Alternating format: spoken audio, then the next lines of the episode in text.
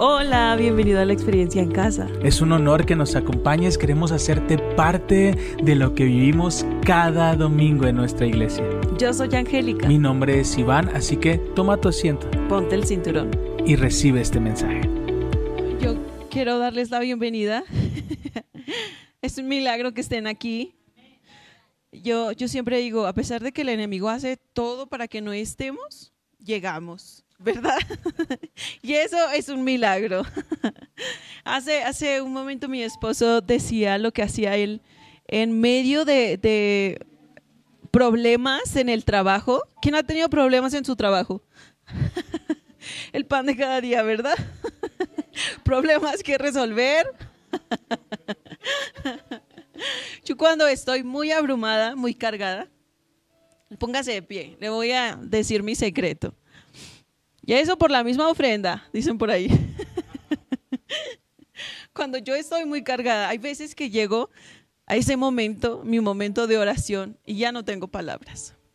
Hay veces que duele y estás enojada, cargada, y ya no ves la salida. Yo simplemente digo gracias. Hágalo. Señor, gracias. Gracias. Gracias. Gracias porque hoy estoy aquí. Gracias. Gracias por tu misericordia. Muchas gracias, Señor. Gracias porque tú estás conmigo. Gracias. Gracias porque estás en control de mi futuro. Muchas gracias. Gracias porque tú cuidas a mis hijos. Gracias. Gracias, Señor. Gracias porque hoy puedo respirar, hoy, hoy te puedo adorar, hoy puedo levantar mis manos y decir gracias. Gracias porque aún en medio de esta tormenta te tengo a ti, Señor. Tú estás cercano. Gracias. Gracias, mi Señor, porque aunque no sé qué va a pasar mañana, tú sí. Y yo descanso en ti, Señor. Muchas gracias. Gracias porque tú no me vas a dejar, porque tú no me desamparas. Gracias porque estás cuidando de mí, de mi casa. Gracias. Gracias porque tu palabra dice que hay ángeles alrededor de mí. Gracias. Gracias por ser mi Padre. Gracias por tu salvación. Gracias por tu perdón. Gracias. Bendito eres, Padre. Gracias. Que tu nombre sea bendecido, mi Señor. Por mí y por mis hijas y por mis generaciones, Señor. Que tu nombre sea exaltado. Gracias por tu fidelidad, mi Señor. Gracias. En el nombre de Jesús. Amén y amén. ¿Qué hubo? ¿Funciona o no? Bien. Vamos a darle un aplauso al Señor. Y empezamos.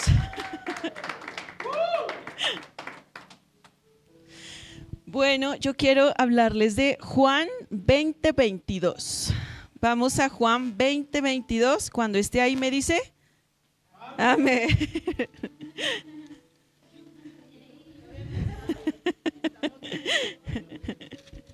Qué rapidez, dije yo. Juan 2022. ¿Listo? ¿Se acuerdan de que estaba hablando mi esposo hace rato? De que cuando Dios creó al hombre, ¿qué hizo? Sopló. ¿Y qué dice esta palabra? Juan.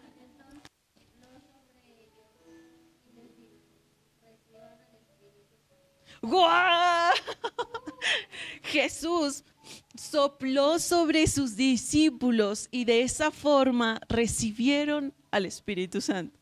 Qué precioso, ¿verdad? Las primeras veces que yo escuché a mi esposo predicar, a la hora de ministrar, él hacía algo bien especial. Soplaba.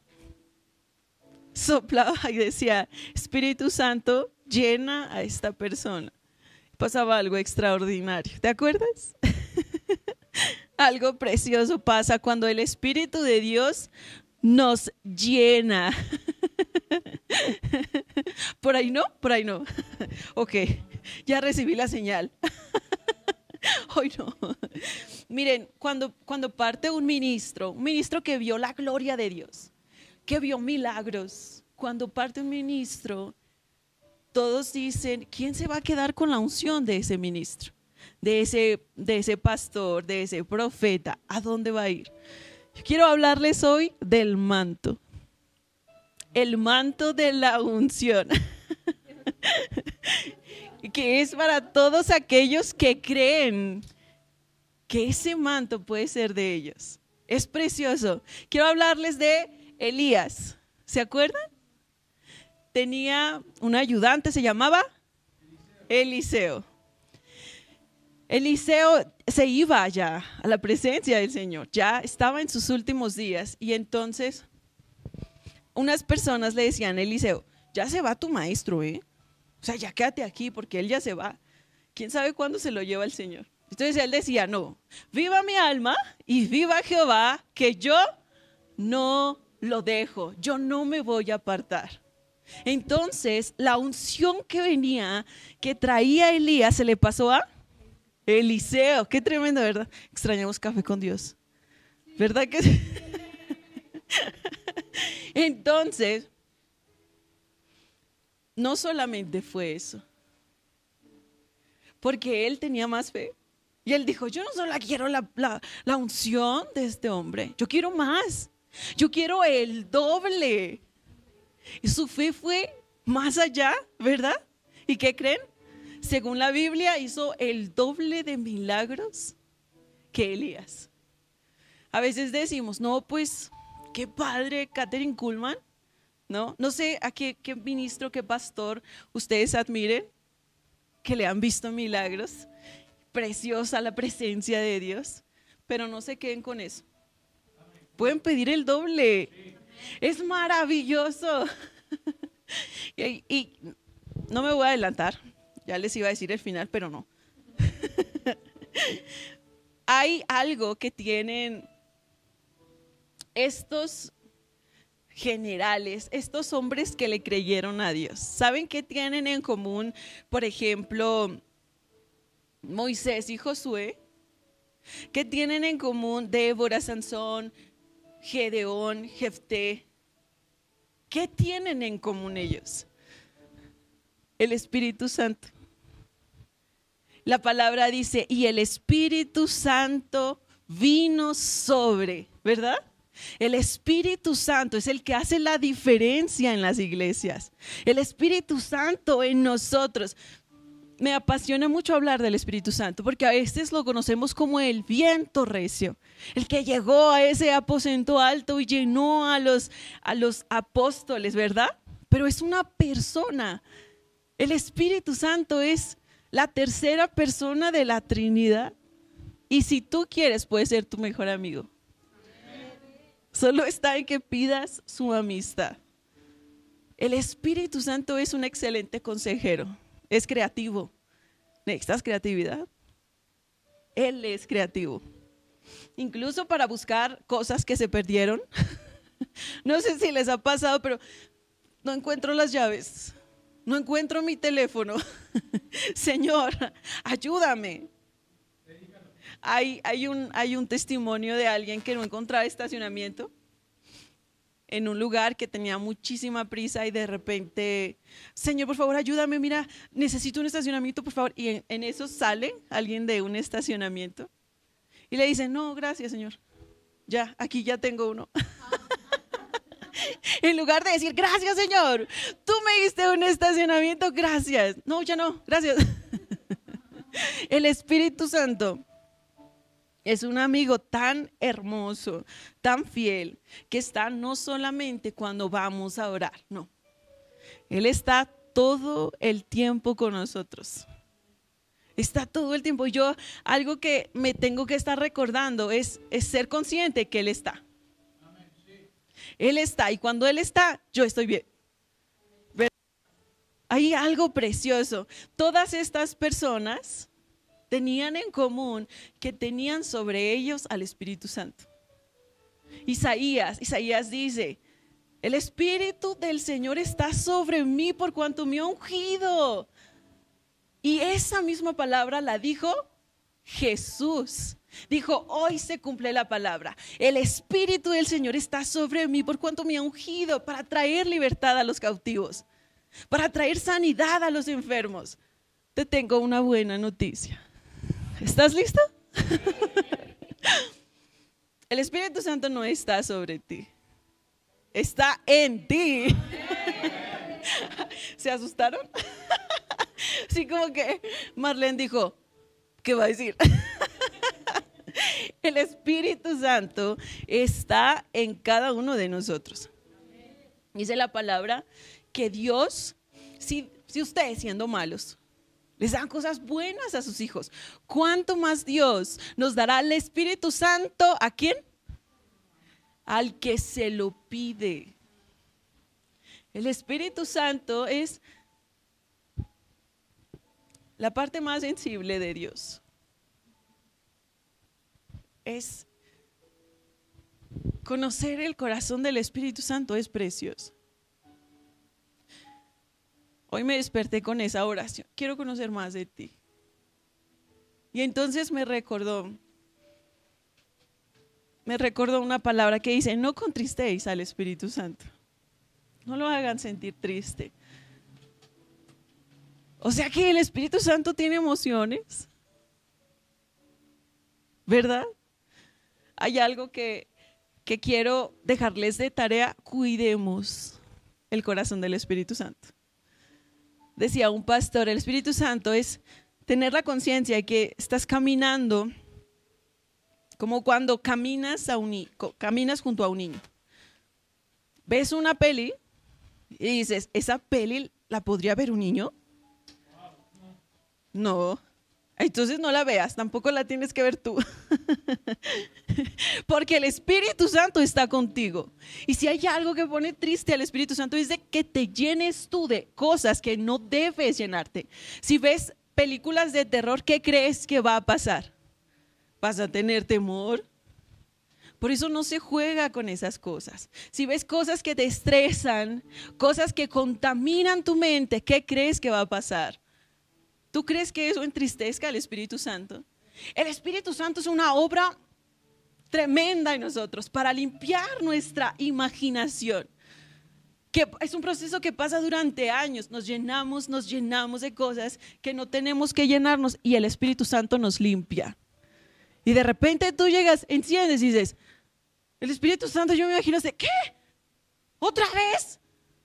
¿Vamos a empezar? ¿No? Y necesitamos decir, Señor, yo honro tu obra en mí. Y por eso yo voy a cuidar de lo que me lleno. Yo quiero, Señor, que en el momento de la angustia tener armas para que no, no me tire este problema. Y para eso tenemos que llenarnos de su palabra, porque es una arma poderosa. Es una espada de doble filo. En tiempos difíciles es lo que necesitamos. Pero si en lugar de estarnos llenando de su palabra, nos llenamos de lo que no tenemos que llenarnos, no vamos a tener armas en contra de eso. Entonces, cuidemos el corazón del Espíritu Santo, ¿cómo? Llenándonos de lo correcto. Amén. Amén. No me voy a tardar mucho porque yo sé que el pastor trae un mensaje buenísimo. Quiero llevarlos a Isaías 61, por favor. Si trae un marcatextos, márquelo, no lo olvide. Nunca. Isaías 61. ¿Listo? Me dice amén.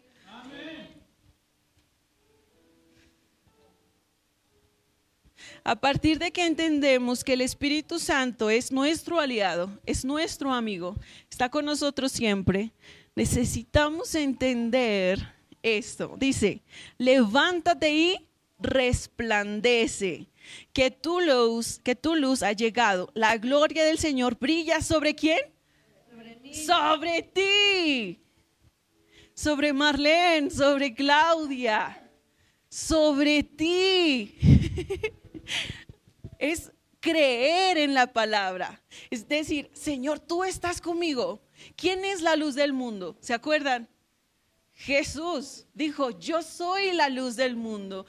Dios está contigo, entonces es hora de levantarnos a creer. El Señor está conmigo. Hoy la luz está sobre mí. El Espíritu Santo está sobre mí. Y hay una palabra en Mateo 5:14. Escuchen esto, se las leo yo. Ustedes son la luz del mundo. Ustedes. A ver, voltee y dígale al otro. Tú eres la luz del mundo. Tú eres la luz del mundo, pero no por ti. Si nosotros solos fuéramos la luz del mundo, esto fuera un caos, ¿verdad? Es el Espíritu Santo que mora en nosotros, el que nos hace luz en el mundo. Aún en medio de la oscuridad, si hay luz, puedes seguir caminando, ¿cierto? Entonces el Señor dice, no temas, avanza porque la luz está sobre ti, porque Dios está contigo. Entonces, hay algo hermoso en este versículo. Me encanta.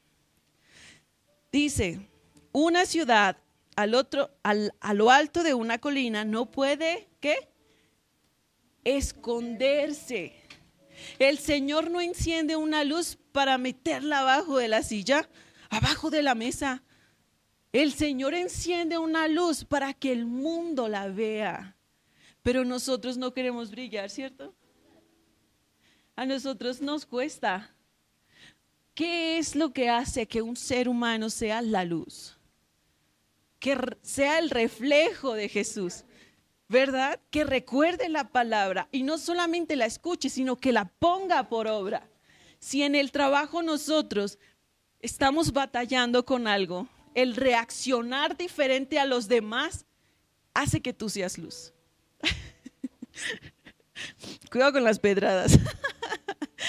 en, lugar de maldecir, bendecir, hace que tú seas luz. ¿Estamos siendo luz o no? Sí. ¿Estamos siendo luz? si no lo creen, fe. Sí, yo soy luz. Yo soy luz. Porque el Señor quiere usarme. Yo soy luz. No es fácil, no estoy diciendo que sea fácil. Sobre todo cuando hay alguien que te quiere poner el pie y te pone el pie.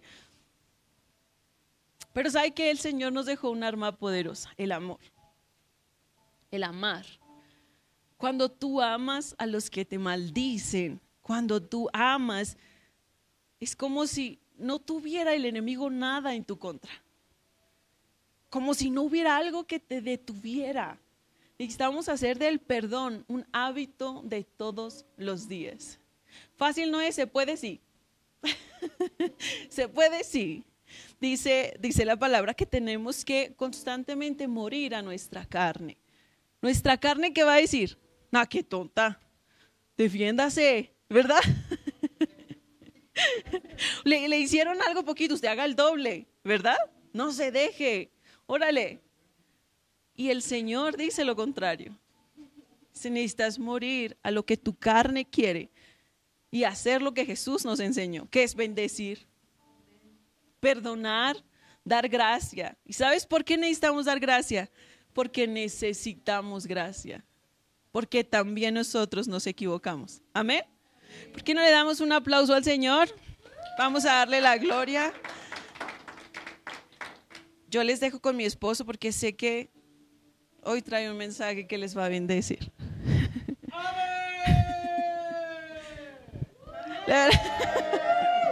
Vamos a hacer como en raíces. No, y eso sí es para mí, mire, está bien. Pero si es para Dios, no. Y hoy estoy emocionado. Hoy estoy emocionado. Me soltaron el micrófono y no saben qué peligroso es eso. Porque este mes, sí, este mes, este mes es nuestro.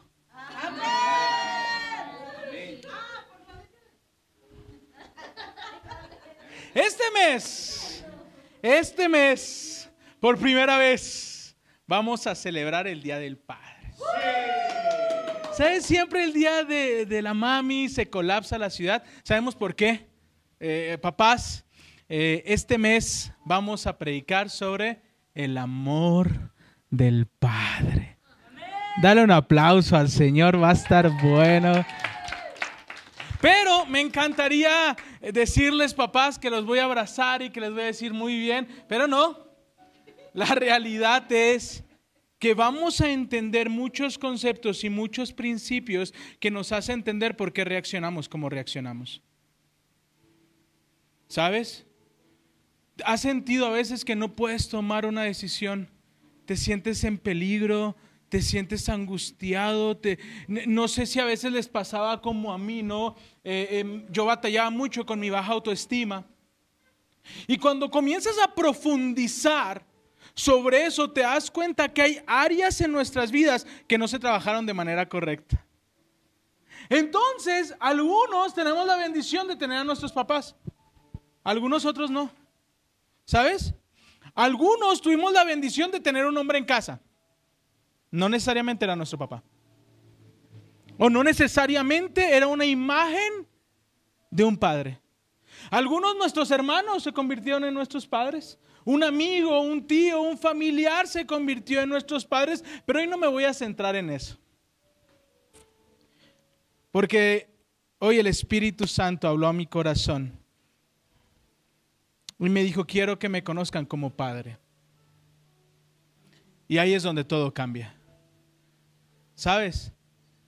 Comencé a volver a dar clases. Yo, yo soy eh, maestro en administración educativa. Eh, durante muchos años yo empecé a dar clases a la edad de 17 años en un sistema INEA. ¿Alguien recuerda ese sistema INEA? que es educación para adultos. Entonces, la clave era que tú supieras enseñar, no importaba que no tuvieras documentos. Entonces, yo empecé a dar clases entre 16 y 17 años. Empecé a impartir clases. Recibo una evaluación. El, grado con el que estuve subió cuatro puntos a nivel estatal y a un chamaco de 17 años lo manda a llamar secretaría. Y le dice, ¿y tú qué estás estudiando? Y terminé la prepa. ¿Y, qué sigue? No, pues no sé, estoy trabajando porque me dieron la oportunidad. Mi ser es el único joven que a esta edad ha logrado este mérito. Te vamos, me dieron un reconocimiento, padrísimo, un cheque, uh, padrísimo también. Y lo interesante fue que me dijeron tienes que prepararte. Dije, ok, comencé a prepararme, empecé a, trabajar, a estudiar licenciatura en ciencias de la educación, lo que me abrió la oportunidad de empezar a dar clases muy joven muy joven. A la edad de 21 años inicié con la primera dirección de un plantel educativo, kinder, primaria y secundaria. Era un niño, ¿sabes? Era un chavito. A los 25 años, 26, se abre la oportunidad de ser director de una universidad. Era increíble. Pero los alumnos me conocían como su director, pero otros me conocían como su maestro. Entonces, los que me conocían como maestro y que ahora era su director tenían más confianza. ¿Sí te ha pasado? Que puedes tener un puesto de super así, pero si alguien te conoció en un puesto menor, genera confianza. Di conmigo roles. Sí, humildad, roles. ¿Sabes? Y en una ocasión estaba en una junta, corbata, sí, usaba corbata. Me gusta mucho y usaba corbata y traía mi saco y yo hablando de filosofía Parménides. El no ser no es y es imposible que sea, ¿sabes? Y ahí estaba explicando y va alguien saliendo y me ve y dice, borre. Y yo, trágame tierra. Mi cabello es lacio, como te puedes dar cuenta. Cuando se seca parecía perrito French Pool. Entonces, yo estaba en mi papel, ¿sabes? Estaba en ese rol. Yo era el maestro. Y este sinvergüenza gritándome a medio pasillo. Y volteo y lo veo y resulta que era un amigo de la secundaria. ¿Sabes? Y yo así de... No. Maestro Iván, por favor. No se vuelve a repetir. Irónicamente, cuando te presentan a alguien de una forma, es bien difícil quitarte esa imagen. Cuando te muestran a un Dios lejano, cuando te muestran a un Dios que está listo para condenarte, que está listo para, para sacudirte, es bien complicado quitar esa imagen. ¿sabes? Y escuchamos de Jehová, eh, Rafa, Jehová Jireh, y vas a una iglesia y, viva Jehová, y, ¿quién es ese? ¿Y, ¿Y cómo? ¿Y cómo se come? Y el Espíritu Santo en esta mañana habló a mi corazón y me dice, este mes se los vamos a dedicar a los papás. Dije, bien, pero quiero que conozcan a Dios como un padre. Y todo cambia. ¿Sabes? ¿Sabes? Todo cambia. ¿Quién tiene aquí hijos? La mayoría, ¿no? bien, la mayoría, muy bien. Tu hijo va a la tienda y no pregunta, ¿eh? Sobre todo cuando están chiquitos. Entra el niño a la tienda, agarra lo primero que ve, lo abre. No te pregunta si traes dinero. ¿Sabes? Él lo toma porque nos genera seguridad, confianza. Y quiero hablarte de alguien. Moisés. El hijo más bonito de todos, Marlon. No, no es cierto. Moisés. ¿Recuerdan a Moisés? El, mes pasado hablábamos de Moisés, de esta faceta de Moisés donde tiene dudas, donde tiene miedo, donde tiene preguntas y va y le dice Dios, Dios, si realmente me amas. Fíjate qué tremendo. Ir con Dios y preguntarle, si en verdad me amas, si en verdad soy tu hijo. A veces no nos, yo me he sentido así, ¿sabes? Donde supone que soy hijo, donde se supone que soy amado y me siento todo menos hijo y menos amado. ¿Sabes? Es un conflicto tras otro conflicto, tras otro conflicto, tras otro problema. Y yo veo a mis hijas cuando ellas todo lo que hacen buscan un sí. Amén. Es bien difícil, ¿cierto o falso, decirle a tu hijo no. Uy, tú sabes lo que viene. ¿Sabes? Decirle a los hijos no. Hmm, no sabes lo que te espera. Es que no me entiendes. Es que tú ya no tienes la edad para entenderme. Yo recuerdo cuando mi papá decía, tienes hasta las 10 de la noche. Es que a las 10 empieza la fiesta. ¿Sabes? Ahí es cuando comienza todo. Y como padres tenemos esta visión de cuidar a nuestros hijos y como hijos creemos que los límites nos están reprimiendo. Cuando lo hacen por cuidar nuestros corazones. Entonces, ¿Qué es lo que hace Moisés? Moisés va con Dios en ese momento de nuestra vida donde nos sentimos frustrados. Yo te pregunto, hace muchos años nuestro pastor hizo una expresión que me sacudió. Y volteó en plena predicación y me dijo, Iván, imagínate que te hubieras casado por la persona que estabas orando. yo, Padre Santo, gracias que me libraste de ese ambiente. ¿Sabes? ¿Qué pasaría si recibieras aquello por lo cual oraste en una vez? Porque eras inmaduro, porque no tenías conocimiento, ¿sabes? Señor, no me he ganado la lotería. Se ha hecho estudios que personas que ganan la lotería terminan en peor estado del que estaban antes de ganarse. ¿Por qué? Porque no están listos. Listos. Pastor, estoy orando y no veo la respuesta. ¿Será que Dios está enojado o no? ¿No estás? Listo. ¿Moisés estaba listo? No. No. Y las cosas no salían como él esperaba. Y estaba frustrado. Pero ¿sabes qué provocan las preguntas? Relación. Relación. ¿Sabes? A veces decimos, fe no es dudar, sí, es no dudar, pero no tiene nada que ver con preguntar. ¿Ok? ¿Tienes preguntas? ¿Alguien esta mañana tiene una pregunta para Dios? Yo tengo varias. Hazlas. Hazlas. Moisés fue y le dijo, Señor, es tu pueblo. Tú me dijiste que saliera de donde estaba. Tú me llevaste hacia con ellos. Las cosas no están saliendo, son tercos, son duros de servir. De servir, perdón. son, no les puedo decir nada porque se me ofenden. Me voy un ratito y hacen un becerro de oro. Señor, ya no puedo con esto. Pero si tú realmente me amas, dime quién irá conmigo. Y Dios le responde. No le dijo, ah, Moisés, ¿dudas? Aarón, Aarón, vente. Ya me cansé de Moisés porque le ha abierto el mar, le he mostrado mi poder y sigue dudando de mí. Quítate de aquí, Aarón, ven. No. ¿Sabes lo que le dijo? Moisés, yo iré contigo. Moisés, yo voy a ir contigo. Y probablemente algunos de nosotros diríamos, con eso me basta. A Moisés no. Digo, está bien. Tú dices que vas conmigo. Está bien. Pero si realmente me amas, si realmente tienes algo para mí, muéstrame tu gloria. Wow. ¿Sabes que fue la oportunidad perfecta para que Moisés pudiera ver la gloria de Dios?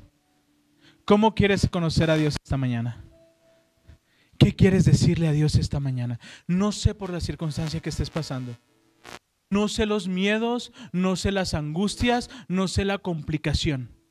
Pero yo te puedo decir, puedes decirle, Señor, muéstrame tu gloria. Amén. Dale un fuerte aplauso a Dios.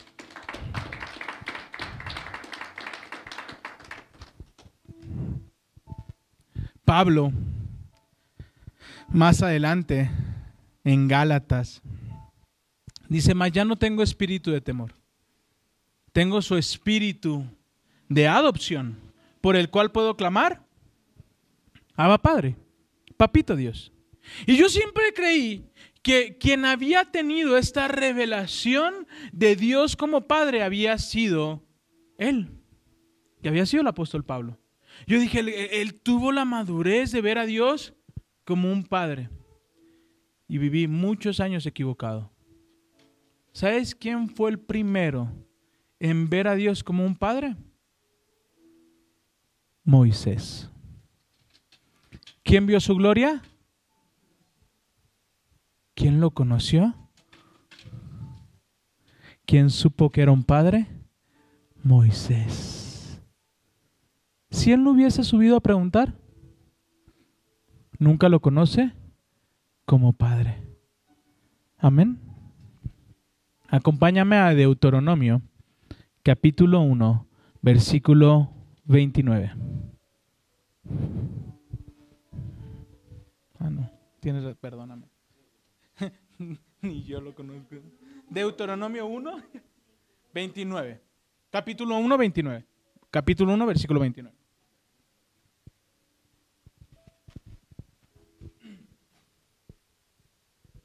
Cuando estén ahí me dicen amén. Ya saben que a mí me encanta que tomen nota, así que saquen su Biblia y su pluma y sus marcadores, sus notas ahí. Me encanta. ¿Listos? Eso. Pero yo les dije,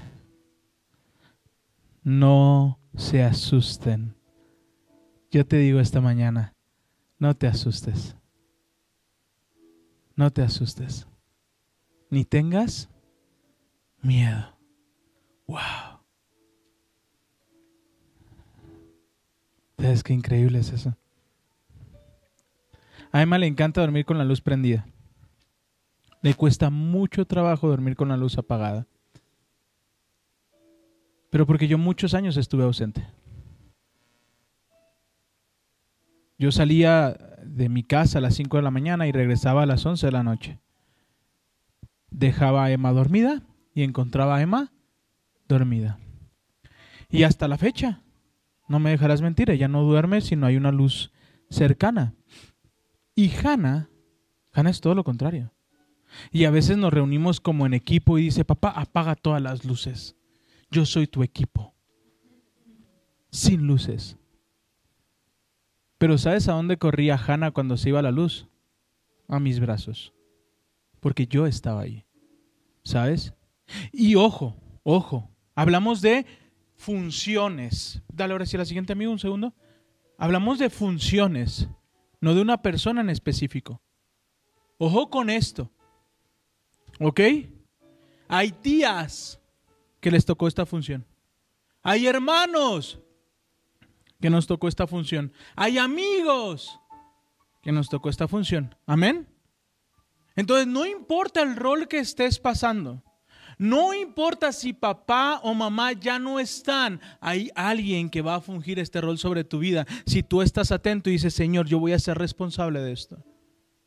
¿Sabes? Yo muchos años, muchos años había eh, una lámpara de, de un personaje de caricaturas y yo tenía que dormir con lámpara encendida, con audífonos, para poder dormir porque yo me aterraba a la oscuridad. Cuando yo conozco a Jesús, comienzo a enfrentar mis miedos. ¿Y qué era lo que hacía? Entraba a un cuarto oscuro y veía algo y decía, eso le tengo miedo y prendía la luz. Y veía qué era y comenzaba a vencer mis miedos. Porque entendía que ya no andaba solo, sino que Dios estaba conmigo en todo lado. Moisés dice, no te asustes. No tengas miedo. El Señor va delante de ti. Wow. Yo me voy a sentir seguro. No se trata de lo que tú puedas hacer, Marlon. Se trata de quién va delante de ti. Ya no tienes que tener esa sensación de hacia dónde, ya hay a dónde correr. Dice, Él va delante de ti. Él pelea por ustedes tal como vieron, como lo hizo en dónde? En Egipto. También vieron como el Señor, su Dios, cuidó todo el tiempo que anduvieron en el desierto.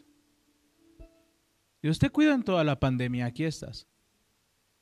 Dios te ha cuidado, entonces te dice, no tengas miedo. Señor, ¿cómo le voy a hacer? No tengas miedo. Padre, ¿cómo voy a pagar? No te asustes. Padre, las elecciones, el cambio de gobierno, mi trabajo, no tengas miedo, porque yo voy delante de ti. Señor, mi examen y los resultados, no temas, yo estoy contigo. No temas. Señor, ¿y de derecha, izquierda qué? Yo estoy contigo. Yo voy delante de ti. Y termina de una manera espectacular. Igual, ¿cómo? Igual que un padre cuida de sus hijos. Moisés. Moisés le está diciendo al pueblo, ustedes son tercos, ustedes no obedecen, Ustedes dudan, ustedes tienen miedo, pero yo te digo, no tengas miedo. No te preocupes, porque Dios es un padre que cuida de sus hijos. Mi pregunta sería, ¿puedo anhelar algo que no conozco ahora? No. Si no lo conozco, ¿sabes? Uno, uno anhela lo que conoce. ¿Estás de acuerdo conmigo? Si no lo conoces, yo no anhelaba los, las tostadas de Ava, ¿o qué nos dieron? Ava. Sí, fuimos a raíces. Fuimos a raíces el día de ayer. Gracias a cada uno de ustedes por, por apoyarnos en eso. Y llevamos las despensas y hay una familia bien linda que les llevamos despensa y terminan ellos alimentándonos a nosotros. Una locura. y, no, y súper bien, ¿no? Entonces siempre es o papas o de alguna manera así, ¿no?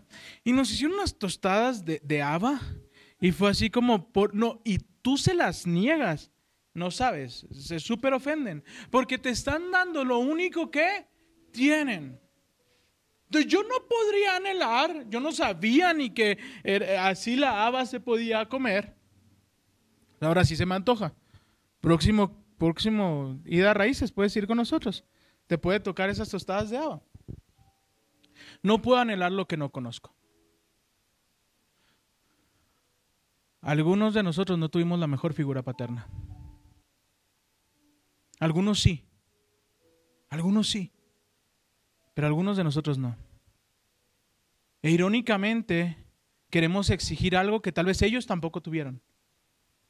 ¿Están conmigo?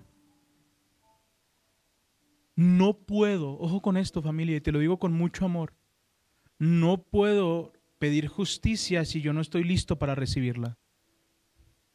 A veces somos bien duros con nuestros papás, súper duros, pero no sabemos en el rol que ellos vivieron. ¿Sabes? Hace poco alguien se nos acercó sobre lo que Dios había hablado a su corazón para con un niño que estaba molestando a su hija. Y había primero cierta molestia. Pero el Espíritu Santo comenzó a hablar a su corazón. Y lo que Dios le dijo fue, ¿sabes la ausencia que tiene ese niño? ¿Sabes por qué él molesta a otros? Porque no está papá, no está mamá. Recibió gracia y dio gracia. esta temporada, este mes, no quiero hablar si es bueno o malo, si tuviste bueno o malo, si hubo o no hubo. Quiero hablarte al que es Padre por excelencia. De ese quiero hablarte. De aquel que va a traer paz a tu corazón, que va a traer una transformación a tu vida y que te va a ayudar a seguir adelante. Amén. Amén. De aquel que va a darte esa figura. Y si tú eres padre, es la oportunidad perfecta de poner en orden algunas cosas. Amén. Es mi oportunidad. Si yo, yo vuelvo a lo mismo, yo no sabía cómo arreglar las cosas. Ahora sé. Ahora no tengo pretexto. Amén.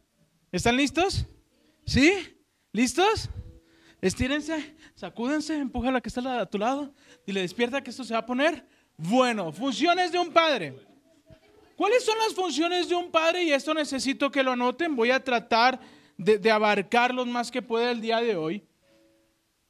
Y la primer función de un padre y una de las funciones más importantes que como padres tenemos, recuerda, ojo, no lo veas como una persona en específico, ¿ok? ¿Qué quedamos del padre? que cualquiera puede dar esas funciones. Amén. ¿Sí? ¿Estás conmigo? Pastor, yo soy mamá. Puedes tener estas funciones. Algunos de nosotros hicimos estas funciones con nuestros hermanos, con amigos. ¿Están conmigo? Entonces no, no, lo, no lo cierres o digas, ah, no, es para los papás. Yo mamá no me... No, no, no. Atentas, mamás, ¿eh? Atentas. Primer rol del padre es proteger. Acompáñame al Salmo 23, capítulo 1. Salmo 23, capítulo 1. Cuando estén ahí me dicen amén. El Señor es, tengo todo lo que necesito. ¿Qué más dice? En, verdes prados me deja descansar. Me gusta mucho la traducción de Reina Valera en este versículo, porque dice, me hará descansar. Me hará descansar. ¿Cuántos se han sentido cansados esta semana? Todos. Bien, bien. ¿Y cuántos se duermen y despiertan más cansados? Porque dormir no es sinónimo de descansar. Escucha bien esto. Dormir no es sinónimo de descansar. Y, mi esposa y yo lo aprendimos a la mala. ¿Por qué? Porque los sábados yo quería descansar, y, perdón, los domingos, y para mí descansar era quedarme en la cama todo el día viendo la televisión, sin darme cuenta que eso no era descansar que le estaba robando tiempo a mis hijos, que le estaba robando tiempo a mi esposa. Entonces cambié las cosas. Dije, Señor, ayúdame a descansar. ¿Y sabes dónde empecé a encontrar descanso? En su presencia. Yo oraba un momento, Señor, aquí estoy. No puedo, estoy muy cansado. Ayúdame, ayúdame. Y venía esa paz que sobrepasa entendimiento, me sentía tranquilo y después tenía una cita con mi esposa y nos íbamos, nos comíamos una nieve cuando no había dinero ahí en el parque y si había menos dinero nos compramos una bolsa de chetos y nos sentábamos allá afuera, ¿sabes? Y salía y me relajaba y me desconectaba y entendía que un padre está para proteger a sus hijos. Sentir ese abrazo de padre. ¿Están conmigo? E, e, ese ambiente de sentirte seguro, de poder desahogarte. Si crees que es una virtud hablar, si tú has escuchado el discurso de alguien y dices, wow, qué buena demagogia tiene esa persona, qué buen discurso. Si eso se te hace un talento, no sabes qué mayor talento es escuchar. Si crees que debes desarrollar habilidades, que no sea la de hablar, que sea la de escuchar.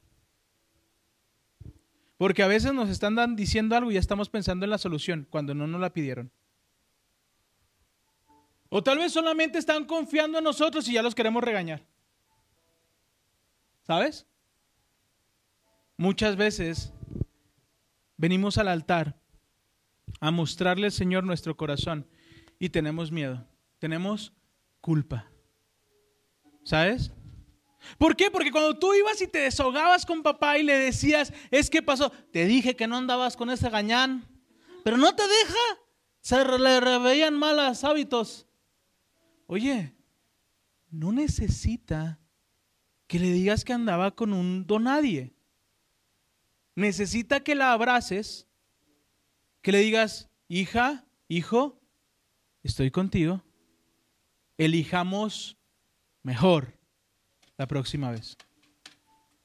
Amén. ¿Qué tiene que ver eso con Dios? Acércate confiadamente al trono de su justicia al trono de su gracia cuando más lo necesites. ¿No dice cuando te has portado mejor? Imagínate que llega Itzel y te dice, mamá, en esta temporada he aprendido a ser mucho más madura, ya lavé los trastes que dejaron, limpié sus cuartos, trapié, eh, ya arreglé los dos lugares donde están nuestras mascotas ¿ya puedo ser tu hija? Entonces, ¿por qué nos acercamos así con Dios? Porque queremos cumplir una lista de requerimientos antes de llamarnos sus hijos. Yo necesito protección. Yo tengo miedo a veces. Y necesito de los brazos de un padre que me digas, yo estoy contigo yo tengo todo lo que necesitas. Yo te haré descansar. No busques en otros lados. Ven que yo tengo la respuesta. Y ese es el primer nombre de Dios. Yahvé Roy. Yahvé Roy. El Señor es mi pastor. Señor Roy, el Señor es mi pastor. Iván es como Robocop. No sé cuántas vidas tiene. ¿Se ha volteado dos veces? Tres, perdón, no estaba actualizado. Tres veces se ha volteado. Lo han balaseado. Yo creo que una persona que te puede predicar de esta faceta de Dios, de Jehová Roy, es Iván. Que ha sido protegido por Dios. O es que ha sido guardado, que ha sido abrazado. Eh, Iván puede conocer esa personalidad de Dios. Algunos de nosotros hemos conocido la personalidad de un Dios proveedor. Amén. Donde Dios trae provisión y dices, wow, Dios es proveedor. Pero ahí no se acaba el asunto. Dios es mucho más que un protector. Volvemos a la diapositiva. No dice que el Padre solo protege, no solo te protege. Muchas veces lo buscamos cuando necesitamos porque no lo conocemos de otra faceta. ¿Sabes? Y muchas veces vienen en, su discurso, es que yo busco a Dios solo lo que cuando lo necesito. Qué bien, yo también. Pastor, no me digas eso. ¿Qué hizo el hijo pródigo? ¿Regresó a casa porque extrañaba al padre? No. No, no, no estaba alimentando a los cerdos pensando, ay, cómo extraño a mi papá. Ay, extraño el cerealito que me hacía. Ay, qué malo fui con mi papá. No. El hijo pródigo estaba pensando, comía mejor allá. Oye, allá los sirvientes comen mejor de lo que yo estoy comiendo. Voy a volver a la casa de dónde? Porque ahí tengo protección. Escucha bien esto. No importa la manera o la forma en cual tú te hayas acercado, estás cerca. Y eso es lo que importa. Y ahí es donde vas a recibir consuelo. Y ahí es donde vas a recibir abrazo. Amén. Despierten, despierten a la persona que está a tu lado y le despierta, esto está bueno. Yahvé Roy, el Señor es mi pastor. Vamos al siguiente. Este me encanta. Primer punto número uno, el Padre está para proteger. Siguiente, llámale a Emma. El Padre está para contener.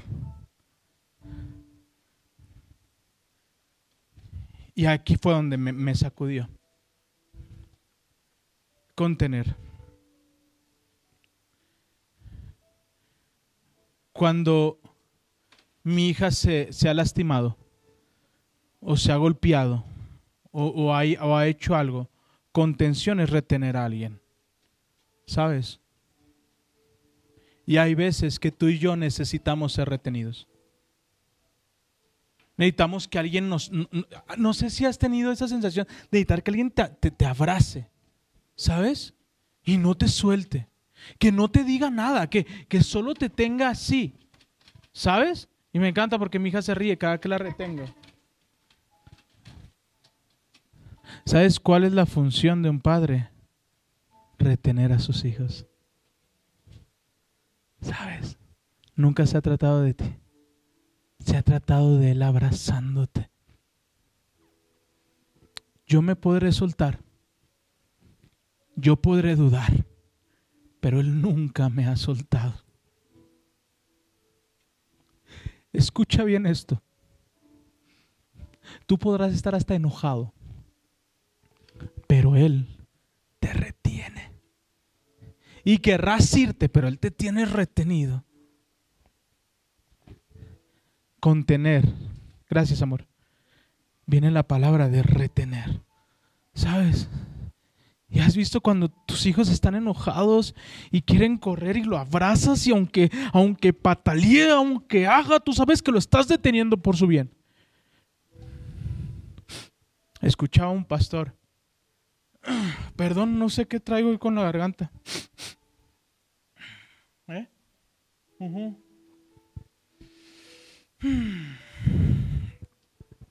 Perdón, estaba muy conmovido desde que estaba escribiendo el mensaje. Platico un, un amigo que iba en un avión y empieza a ver turbulencia. Y, que eh, eh, una persona que estaba adelante llevaba un crucifijo. Y cuando empezó la turbulencia y cayeron las máscaras, dice que agarró el crucifijo y casi se cortaba. ¿Sabes cuando lo agarras y dices, ay, ay, ay, ay, ay, ay, ay, ay, y no lo soltaba? Pero dice que cuando acabó la turbulencia, lo soltó. Y dice, cuando me bajé del avión, Dios me habló y me dijo, ustedes podrán soltarme, pero yo nunca los voy a soltar a ustedes. Tú podrás dudar, y así, y tú podrás soltarme. Pero yo nunca te voy a soltar.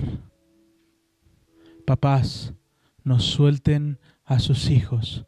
Por más berrinche, por más enojo, no te desatiendas. Tómalos. Agárralos. Corrígelos. Porque si le digo, hoy te voy a comprar una nieve, ¿vamos al cine? Eso. Te agarras. ¿Sabes? Vamos a ir a juguetrón. Hasta con la pierna te agarras. Pero si se portó mal y le dices, ven, tú y yo vamos a hablar. Mira, me encanta bien. te sueltas. Un padre que ama, corrige. Y si te corrigen, es porque te aman.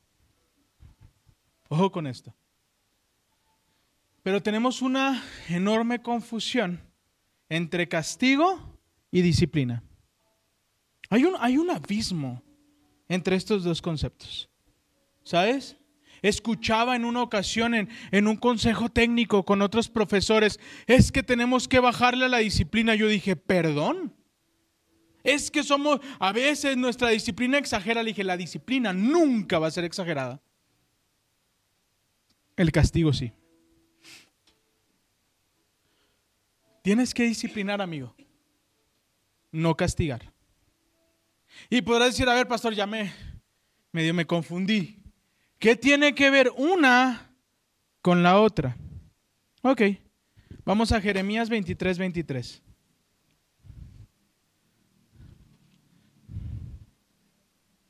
Cuando estén ahí me dicen amén. En 10 minutos alguien me levanta la mano porque si no me voy a ir de filo. Y aquí nos van a dar las 3 de la tarde. Jeremías 23, 23. Cuando estés ahí me dices amén. ¿Soy acaso Dios solo de cerca? No. Dice el Señor, no. Al mismo tiempo, estoy lejos. ¿Sabes? No solamente está contigo cuando sientes que está ahí, sino cuando sientes que no está. Disciplina. ¿Qué diferencia hay entre castigo y disciplina? Muy bien. Castigo es la sanción a una conducta. Eso es un castigo. ¿Sabes? Yo te voy a sancionar por una conducta que tuviste. ¿Sabes quién te castiga? Nuestro pecado. Nuestros propios errores son los que nos castigan. ¿Sabes? El exceso de grasa en la comida castiga y duro. Y duro. ¿Sabes? Eso es algo que castiga, es la consecuencia de un acto. Di conmigo consecuencia. Pero cuando alguien está cercano, lo que hace es disciplinarte. ¿Y sabes qué es disciplina? Prever una conducta. Eso es la disciplina. Yo empiezo a disciplinar a mis hijas en su forma de comer, porque yo quiero prever enfermedades en el futuro. Yo estoy enseñando a mis hijos a ahorrar, porque quiero prever que sean malos administradores. Yo estoy enseñando a mis hijos a ser responsables y a limpiar su cuarto, porque estoy previniendo que sean irresponsables. Hay momentos que voy a estar ahí para cuidarlos, pero probablemente habrá otros momentos donde tendrán que hacerse cargo de sus consecuencias. ¿Están conmigo? Me pasa a veces con mis hijas. Emma, no te subas ahí.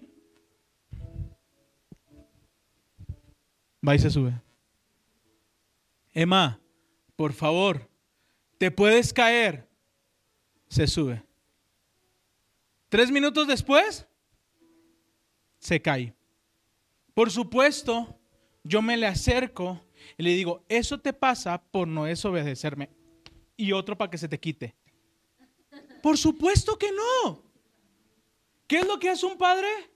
Retiene, protege, protege se va a acercar, lo va a abrazar, le va a consolar, le va a cuidar, le va a restaurar.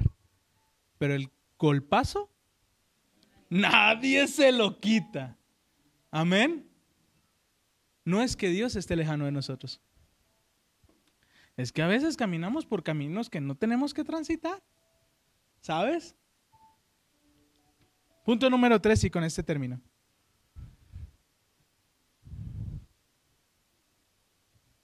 Un padre guía.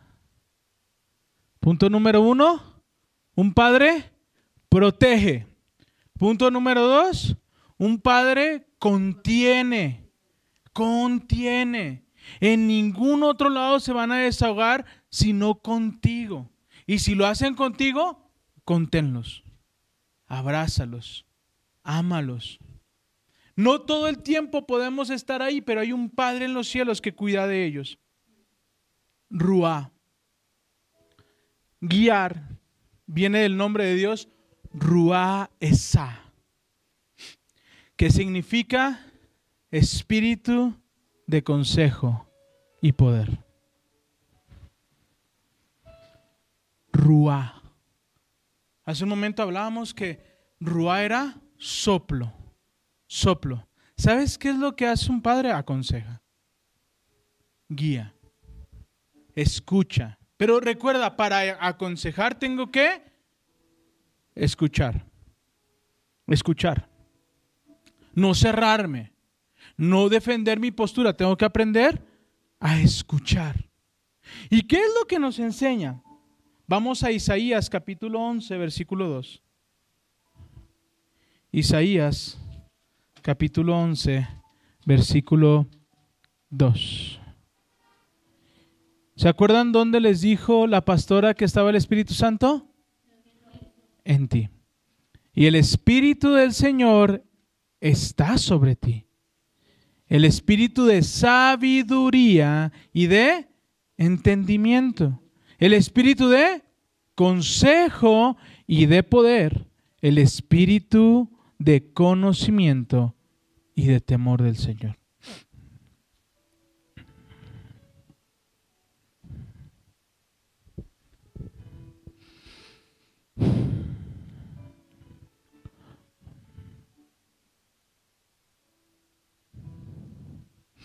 ¿Sabes qué es pedir un consejo?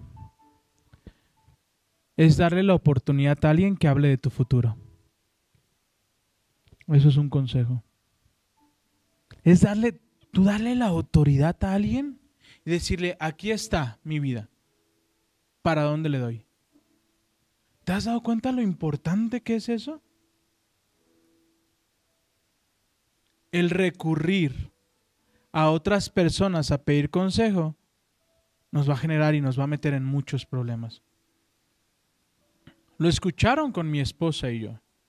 Cuando tuvimos un problema, ella siguió el consejo de una abogada, y no, tengo nada en contra de los abogados, pero, pero esta abogada se especializaba en divorcios. Entonces cuando va y le dice, oye, tuve un problema con Iván, lo primero que le dice es, divórciate. ¿Qué fue lo que hizo mi amada esposa? Poner mi ropita en bolsitas. Ni siquiera en maletas, estoy en maletas y dices, bueno. Sí, sí, sí, no, yo pensé que era basura, ¿no? Pues para ella mi ropa no es cierto. Ese es otro tema. Y me aprovecho que no está. En bolsas negras. Para que no se viera. Yo te pregunto esta mañana, ¿a quién le estás permitiendo hablar sobre tu futuro? Papás, ¿cómo le estamos hablando al futuro de nuestros hijos? Todos sabramos, de, a mí uno de mis preferidos es Jacob. Jacob, Dios le cambió el nombre a Israel. Aleluya, amén. ¿Cuántos quieren que Dios les cambie el nombre? Amén. Pero nadie habla de la faceta del mal padre que era Israel.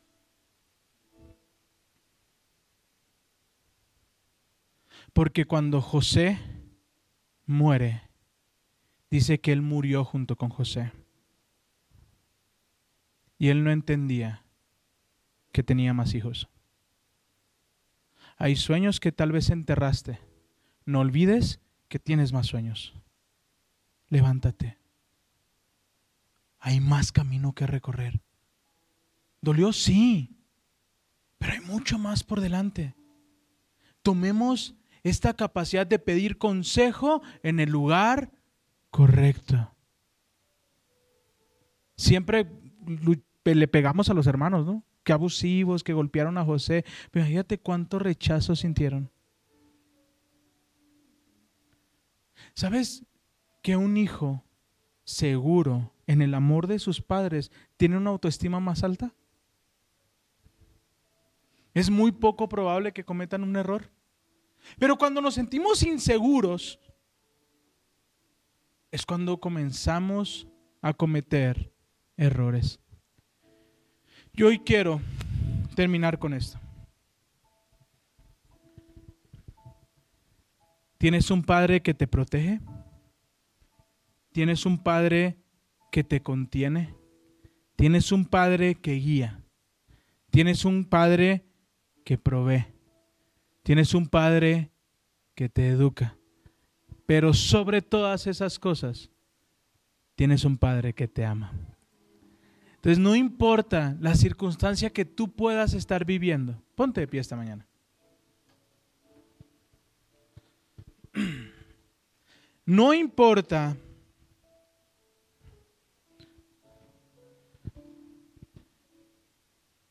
dónde creas que hay un vacío. Tal vez conozcas a Dios como el que provee. ¿Sabes?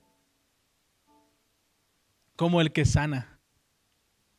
Un día nos vamos a tomar un café ahora junto con mi esposa y te vamos a platicar un montón de milagros que hemos visto. Mis hijas son un milagro, ambas. Emma nace después de que perdemos a nuestro primer hijo, Santiago. Le hacen todo un legrado a, a, a mi esposa y un mes después vuelve a quedar embarazada. Sabemos que eso es súper riesgoso y nace de una manera perfecta.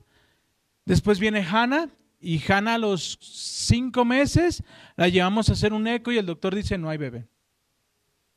El doctor voltea y le dice a mi esposa, ¿quién, quién te dijo que estabas embarazada? No, me hice una prueba de sangre. ¿Está mal? Aquí no hay nada, aquí no hay bebé. Cinco meses. Estuvimos orando. Dije, Dios, tú eres un Dios de milagros. Y necesito que hagas un milagro en la vida de mi esposa y en nuestro bebé.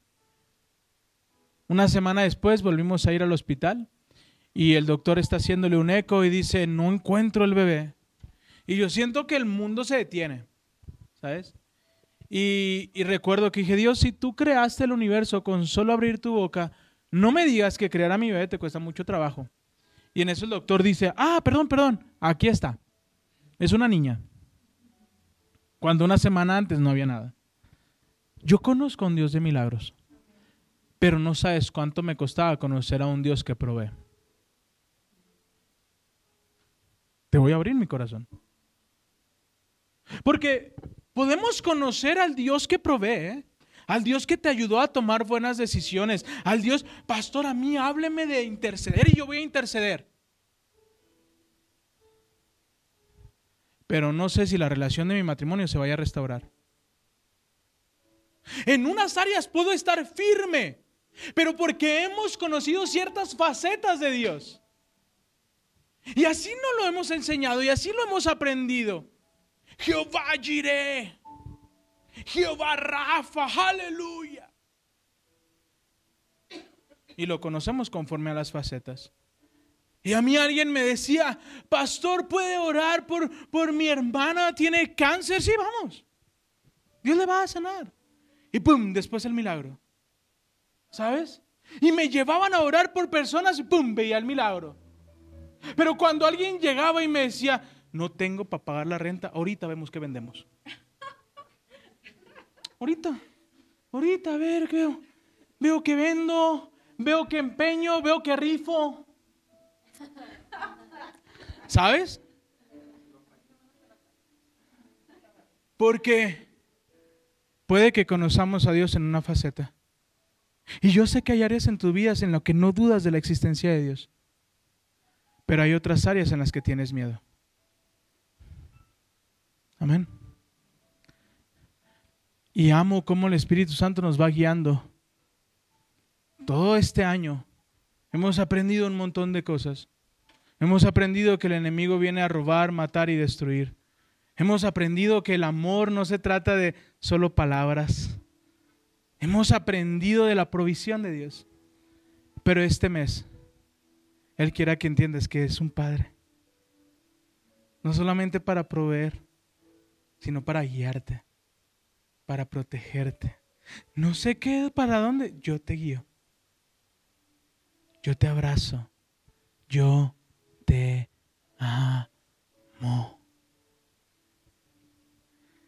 Y cuando conoces a Dios como Padre, sabes que nada te va a faltar.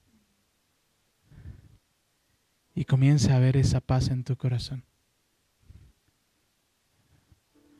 Pastor, nunca tuve un padre que me abrazara. Tal vez lo tuve físicamente, pero pero nunca me abrazó, al contrario, me rechazaba. La palabra dice que el corazón de los padres volverá, el corazón de los hijos volverá al corazón de los padres. Ayer tuvimos la oportunidad de ver un milagro extraordinario. Un padre y un hijo que tenían más de 15 años aproximadamente sin hablarse. Ayer estaban en mi casa tomándose un café.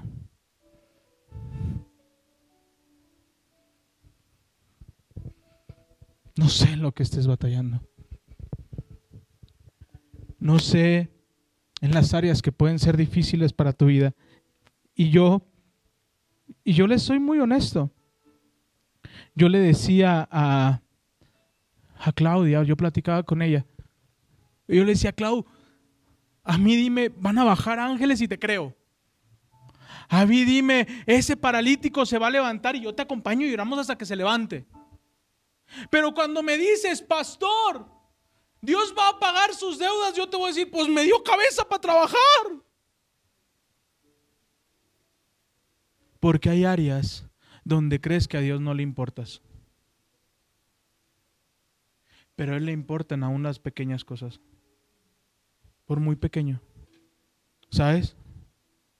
Él, él, no está tratando de darnos una lección con problemas sino que Él va a usar esos problemas para bendecir nuestras vidas y llevarnos de victoria en victoria. ¿Tú buscarías hacerle un mal a tu hijo? ¿Por qué creer que Dios busca hacernos un mal? Amén. ¿Cuántos quieren conocer a Dios como Padre? Amén. Y ya cuando lo experimentas te da como mucha confianza, ¿sabes? Papá paga. Estuvimos eh, con alguien y estábamos viendo algunas casas y son casas algo caras y, y pues puede verlo. Y claro, mi papá paga. Y voltea y se me queda viendo, ah, su papá, sí, papá Dios, y se ríe, ¿no? Y me encanta. ¿Por qué? Porque ahora tengo esa convicción. Porque sé que tengo un padre. Y Moisés le dijo al pueblo de Israel, no temas, no tengas miedo, porque Dios como un padre cuida a sus hijos, así Él cuida de cada uno de ustedes. Padre, te doy gracias por cada persona que nos acompañó el día de hoy. Hermoso Espíritu Santo, te doy gracias por los que nos están escuchando. Yo te pido bendícelos y Padre, hoy yo creo en tu palabra que dice, mas ya no tengo espíritu de temor para vivir en esclavitud. Me fue dado tu espíritu de adopción, por el cual clamo, Abba Padre. Papito Dios. Espero haya sido de bendición este mensaje para ti. Nuestro propósito es dar a conocer a Jesús. Ayúdanos a compartir. Puedes buscarnos en nuestras redes sociales arroba somos guion bajo casa. Estamos para servirte. Bendiciones. Bendiciones.